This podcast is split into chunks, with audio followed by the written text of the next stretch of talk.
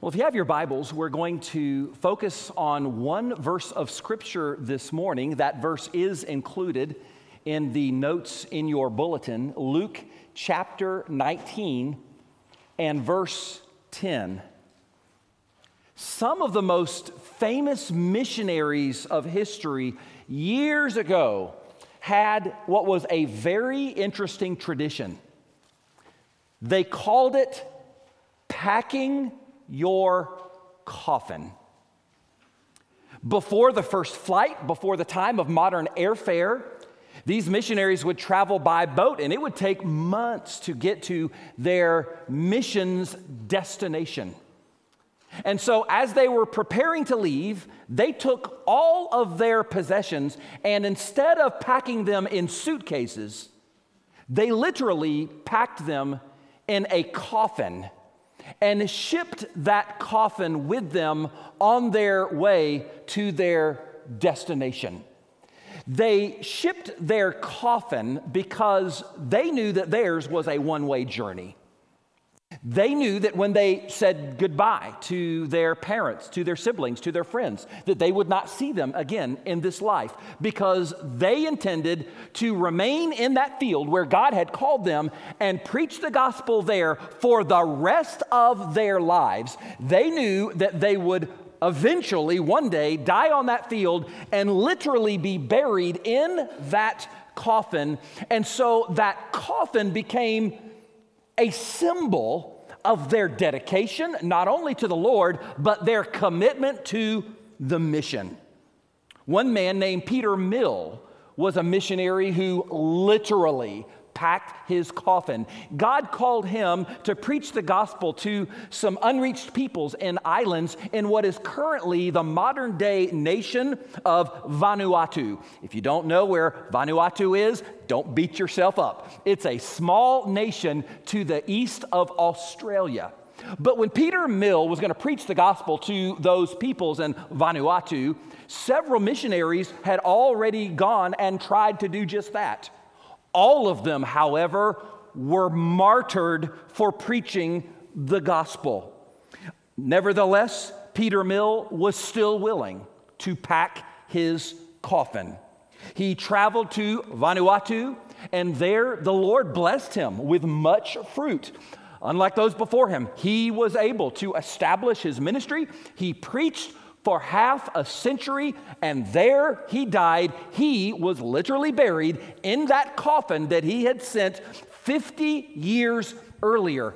When he died, the tribe that buried him wrote the following words on his tombstone When he came, there was no light. When he left, there was no darkness. What a beautiful testimony what a beautiful thing to say about a man's life. Well, today is Mission Sunday, and there's one verse in particular we're going to focus on to help us to understand the mission that has been given to us.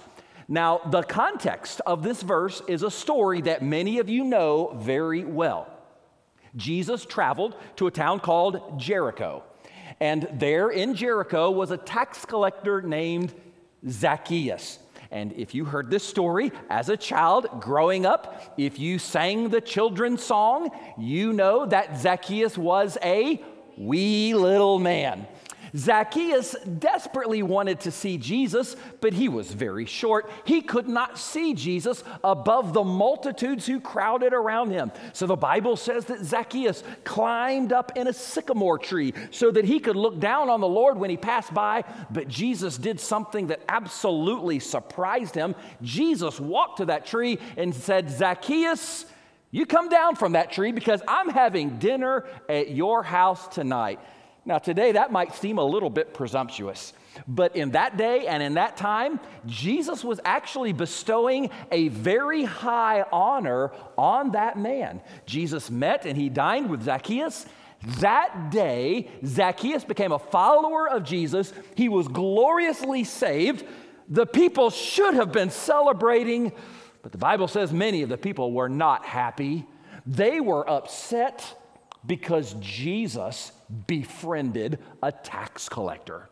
And tax collectors were among the most despised people in that society at that time. And so, in our one verse this morning, Jesus responded to his critics, and this is what he said For the Son of Man has come to seek and to save that which was lost. In that one statement, Jesus summarized the mission that the Father had given to him and the mission that has been now given to us. This mission is so simple, and yet it is so easy for us to completely miss it. Now, there are three facets of this mission that I want us to see in this one verse that will help us. First of all, I want you to notice an example we must follow. An example we must follow. Jesus said at the beginning of that verse, For the Son of Man, Jesus commonly referred to himself as the Son of Man to emphasize that he not only was fully divine, the Son of God, but he was also fully man. He said, The Son of Man has come. You see, Jesus told Zacchaeus to come down from that tree, but the only reason why Zacchaeus could come down from his sycamore tree is because Jesus first came down from heaven to earth. And please don't miss this. Jesus came because he was sent. This is a point that it seems we don't talk about often enough, but it is repeated over and over again in the New Testament and especially in the Gospels. In fact, did you know how many times in the Gospels Jesus referred to his Father as Him who sent me? Do you know how many times? 40 times, I counted personally, 40 times in the gospel, Jesus used that title for his heavenly father. In fact, I'm not 100% certain, but I believe that this might be the title Jesus used for the Father more than any other title. Think about how significant that is. And I want to give you just a few examples so that we can begin to understand how prominent this theme is in the Gospels and what it means to us. John 6 38, Jesus said, For I have come down from heaven not only to do my own will, but the will of him who sent me. For Jesus to be sent by the Father meant that he had to do things in the flesh that he did not want to do. That was part of the mission that Jesus accepted when he was sent. We see in John 12, 49, Jesus said, For I have not spoken on my own authority, but the Father who sent me gave me a command what I should say and what I should speak. Jesus was sent with a message. And notice what he said. This was not his message. He said, I have been sent to proclaim the message that was given to me by my Father. Notice what that message is. Luke 4:43, Jesus said, I must preach the kingdom of God to the other cities also, because for this purpose I have been sent. Jesus was sent for the purpose of proclaiming a message, not just any message, but it was the message of the kingdom of God, the message that the door to the kingdom of God has been made open through Jesus Christ for whosoever will believe upon him and will be saved by grace through faith in him. 1 John 4 14 says, And we have seen and testify that the Father has sent the Son as Savior of the world. Someone might ask, Well, Pastor, how important is it that we understand? How important is it that we believe that Jesus was sent by the Father? Does it matter? Oh, you bet it does. Listen to what Jesus said in John 17, 3. Jesus was praying to the Father, and he says, This is eternal life, that they may know you, the only true God, and Jesus Christ, whom you have sent. Mark 9, 37. Whoever receives me receives not me, but him who sent me. We receive the Father, Jesus said, by believing that he sent the Son to the world to save us. John 17, verse 18, Jesus prayed and he said, As you sent me into the world, I have also sent them into the world. And in John chapter 20, verse 21, one more, Jesus said, As the Father has sent me, I also send you. In these last two verses, Jesus draws a line, he makes a connection between the Father sending Jesus and Jesus sending us. We have to understand these are connected, you cannot separate them, and Jesus said, one should lead to the other. The only reason why we can know Christ, the only reason why we can enjoy the benefits and the blessings of salvation is because Jesus was sent and he was willing to be sent. He was willing to accept the mission that his Father gave him. And I'm not so sure that the majority of Christians really grasp this. Sure, we may understand this intellectually, but I'm not so sure that we feel the weight of this or understand just how prominent this theme is in the Word of God and why it is so important. Because Jesus was sent by the Father, this means that every follower of Christ has also been sent. This does not mean that God will call everyone to literally, physically pack their bags or their coffin and move to another country to preach the gospel in a faraway place. But it does mean that every born again child of God is part of this sending process.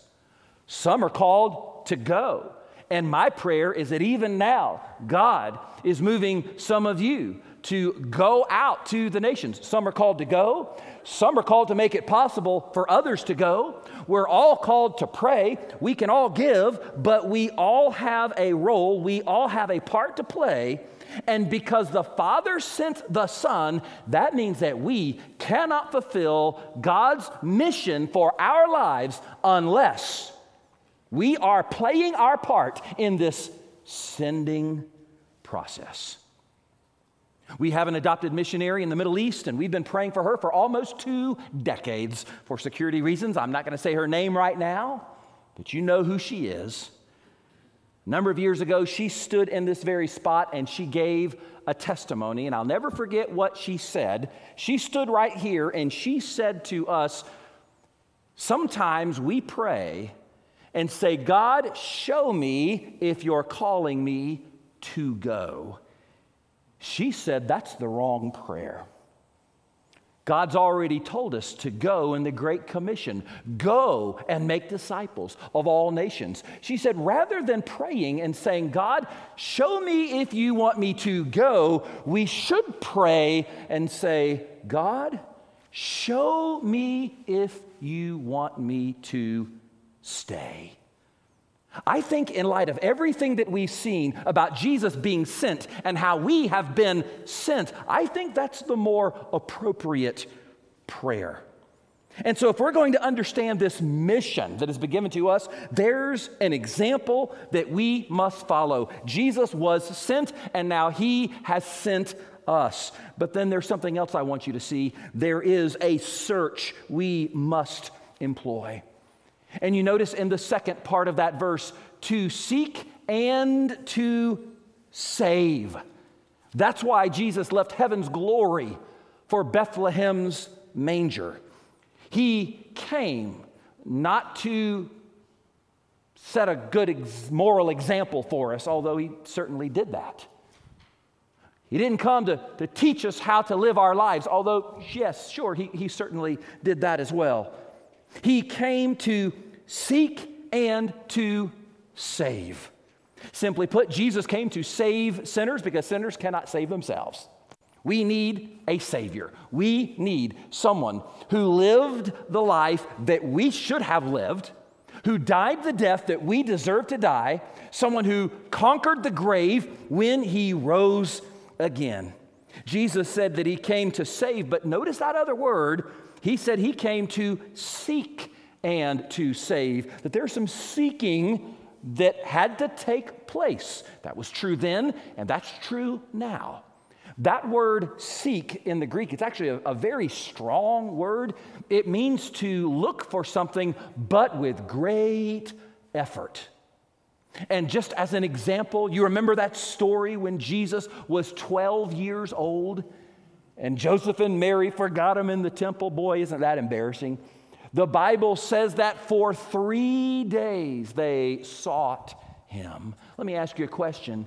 If you've got a child and you've lost them and you don't know where they are, and minutes turn into hours and hours turn into days, let me ask you a question. Just how hard are you going to be searching for them? Are you going to casually look for them if you don't have anything else to do? No. Searching for that one child who's lost, that's going to be your highest priority. And you will spare no cost. You will do whatever it takes. No stone will be unturned until you seek them and you find them. This is the kind of seeking that Jesus is talking about in verse 10. And now Jesus' mission is our mission, but we must seek. And that means going where they are, wherever they are. That means that the search becomes our highest priority. And folks, this mission is going to cost us. This mission that Christ has given to us, it's going to be hard. Now, how hard is it? Right now, there are still over 3,000 some unreached, unengaged people groups in the world. When we talk about people groups, that means uh, ethnic groups of people who live in the same place, who speak the same language, who celebrate the same traditions and the same cultures, who normally eat the same food. When we say that they are unreached people groups, uh, this means that there are very few followers of Jesus Christ, less than 2% of them know Christ. And when we say that these are unengaged people groups, that means, as far as we know, there is not a single church that is preaching the gospel there. There is not a single missionary who is preaching the gospel there. They are unreached and unengaged. And you might be wondering, Pastor, come on.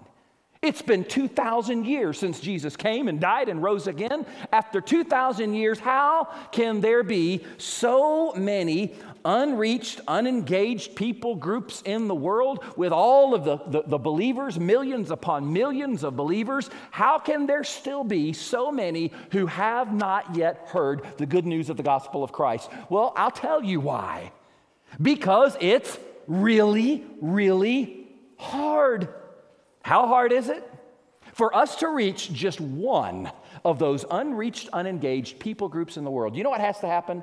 Just to reach one of them, someone has to accept the call and give up years of their life in training and preparation. They got to learn the Bible so that they can preach it faithfully.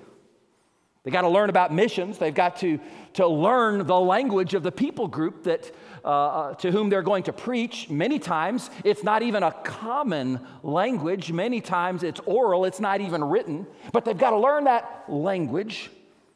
Many times, they have to give up a lifetime of comforts. Listen to me, not just a week or two weeks. They've got to give up a lifetime of comforts in order to accept many dangers and many risks They have to, many times, give up any dreams they might have of ever giving, getting married and having a family. And they have to do all of that knowing that after they've done it, that people group that they're trying to reach for Christ, they might be very resistant, they might even be violent. They might go and work and labor for decades before they see their very first convert. Oh, and by the way, they're going to need someone to financially support them while they're doing all of the above. Ladies and gentlemen, this is why in the year 2021 there are still to this day thousands of unreached and unengaged people groups because it is hard. And yet, let me remind you of the promise of our Lord Jesus Christ. In Matthew 24, verse 14, he said, This gospel of the kingdom will be preached in all the world as a witness to all the nations. The Greek is ethne or people groups. It'll be preached to all the ethne, the people groups, and then the end will come. Do you realize Jesus gave us his personal promise that this will happen? No matter how hard it is, it will happen. The job will get done. Every one of these people groups will hear the gospel, and some will praise the name of Jesus before he returns. But it's not going to be easy. It's going to be hard, it's going to be dangerous, it's going to be costly, and it's going to be wearisome.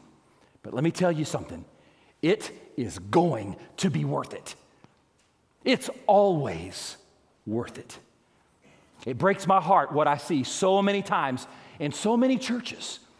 There's just not an emphasis on missions, or even worse, there's this assumption that if it's dangerous, if it's difficult, God must not be calling us to do it, as if God only calls us to the safe places. There is an author by the name of Mark Batterson, and he wrote a book called All In. And he talked about this assumption. And, you know, he actually said it much better than I ever could. So let me read to you what he said about this. Quote, when did we start believing that God wants to send us to safe places to do easy things? When did we decide that faithfulness means holding the fort and keeping it safe? He said, Jesus didn't die to make us safe, He died to make us dangerous. Faithfulness is not holding the fort, faithfulness is storming the gates of hell. And then he concluded with this He said, it's time to quit living as if the purpose of life is to arrive safely at death. To that, I would add a thousand amens. If we're going to carry out this mission, there's an example for us to follow. And there's a search we must employ. But then I also want you to notice an urgency we must see. Notice the end of that statement that Jesus made in verse 10 that which was lost. Jesus didn't come to make good people better because we're not good. He came to seek and to save the lost. That's the word Jesus used. It didn't originate with me. I realize that is very, very offensive to the society in which we live to refer to someone as lost. But that's the word that Jesus used here and again in order to describe those who do not know him. Now, a person who is lost generally does not know where they are. They're called lost because they do not know where they are going. In this case, Jesus refers to them as lost because they do not know where they are in relationship to God. They do not know that they are separated from God by sin. They do not know where they are going spiritually, whether they're going to heaven or hell, or how they can know that they are indeed going to heaven and not hell. And if, according to Jesus, those who do not know him are lost, what does that mean? That means this mission is urgent. It's urgent that we do all that we can do and give all that we can give and go as often as we can go and tell as many as we can tell until the whole world hears. Because the mission is urgent, we must pack our coffin, if not literally, spiritually. I want to close this message just by sharing with you some good news. Right now, in 2021, we are seeing the results all over the world today. The results of those men who years ago, centuries ago, quite literally packed their coffin to go and preach the gospel in a faraway place. I wish I had time to share with you all of the stories of what's happening in the world today. Let me just give you a couple of quick examples. At the beginning of the 20th century, there were less than 2,000 believers in Indonesia.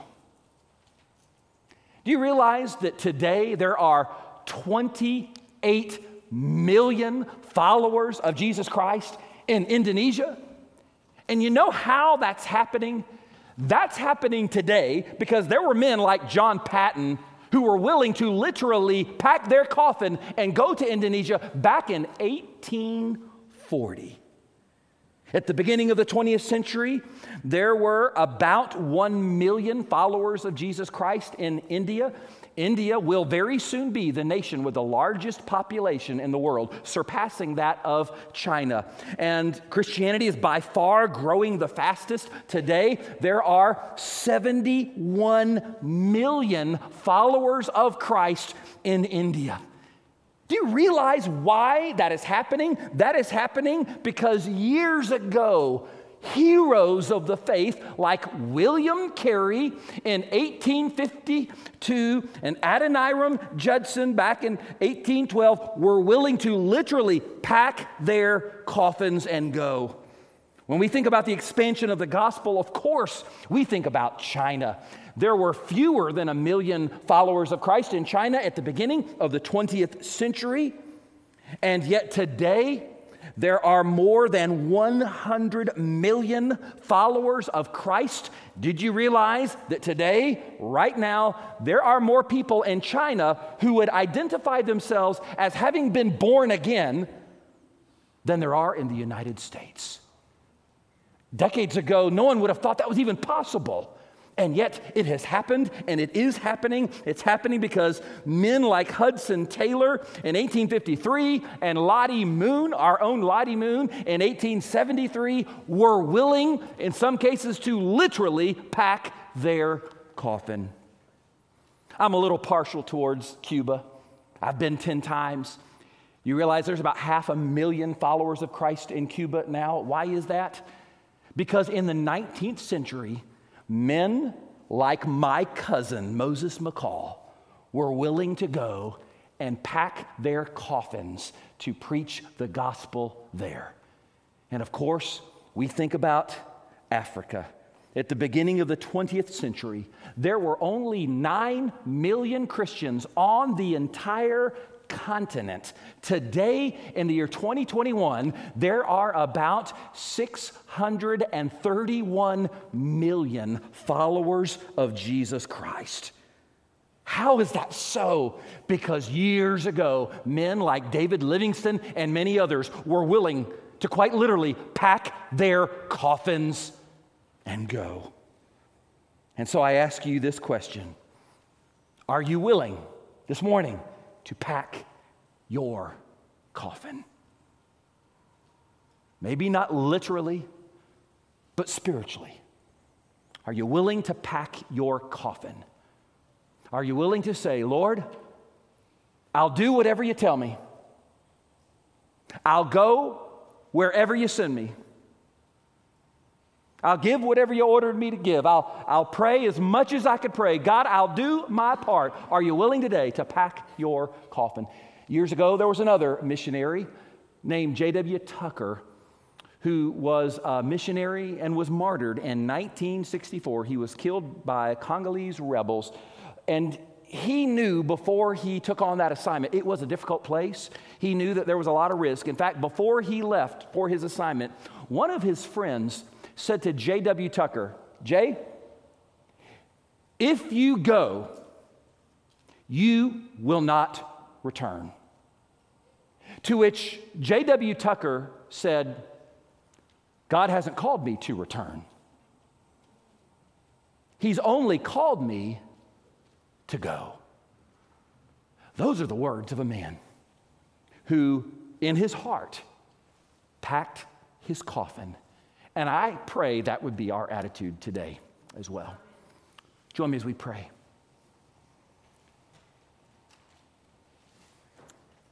Our Heavenly Father, we thank you again that Jesus accepted the mission that you gave to him and that from the moment he was born, he was born in the shadow of the cross. He knew that one day that mission would lead him to Calvary, where there he would suffer and die for us. But he did it anyway. And so, Father, we thank you. We know that maybe there's some here today who don't have to be on the other side of the world in order to be lost one can be lost right here in Homestead.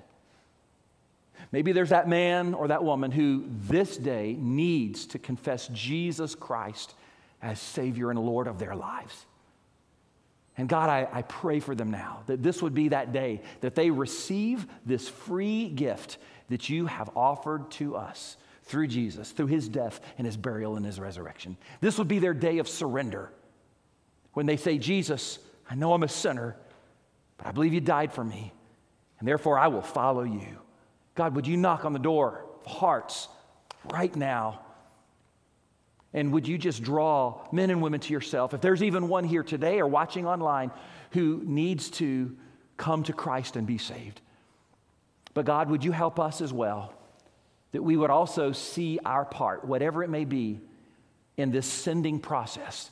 That as Jesus was sent, we have now been sent. And we all have a part to play. Help us to see and know what our role is and help us to be faithful. We do pray again that you would call out some from this church who would go to the hard, faraway places where Christ has not yet been named. And we thank you for what you're going to do. And we pray this all in Jesus' name. Amen. Amen.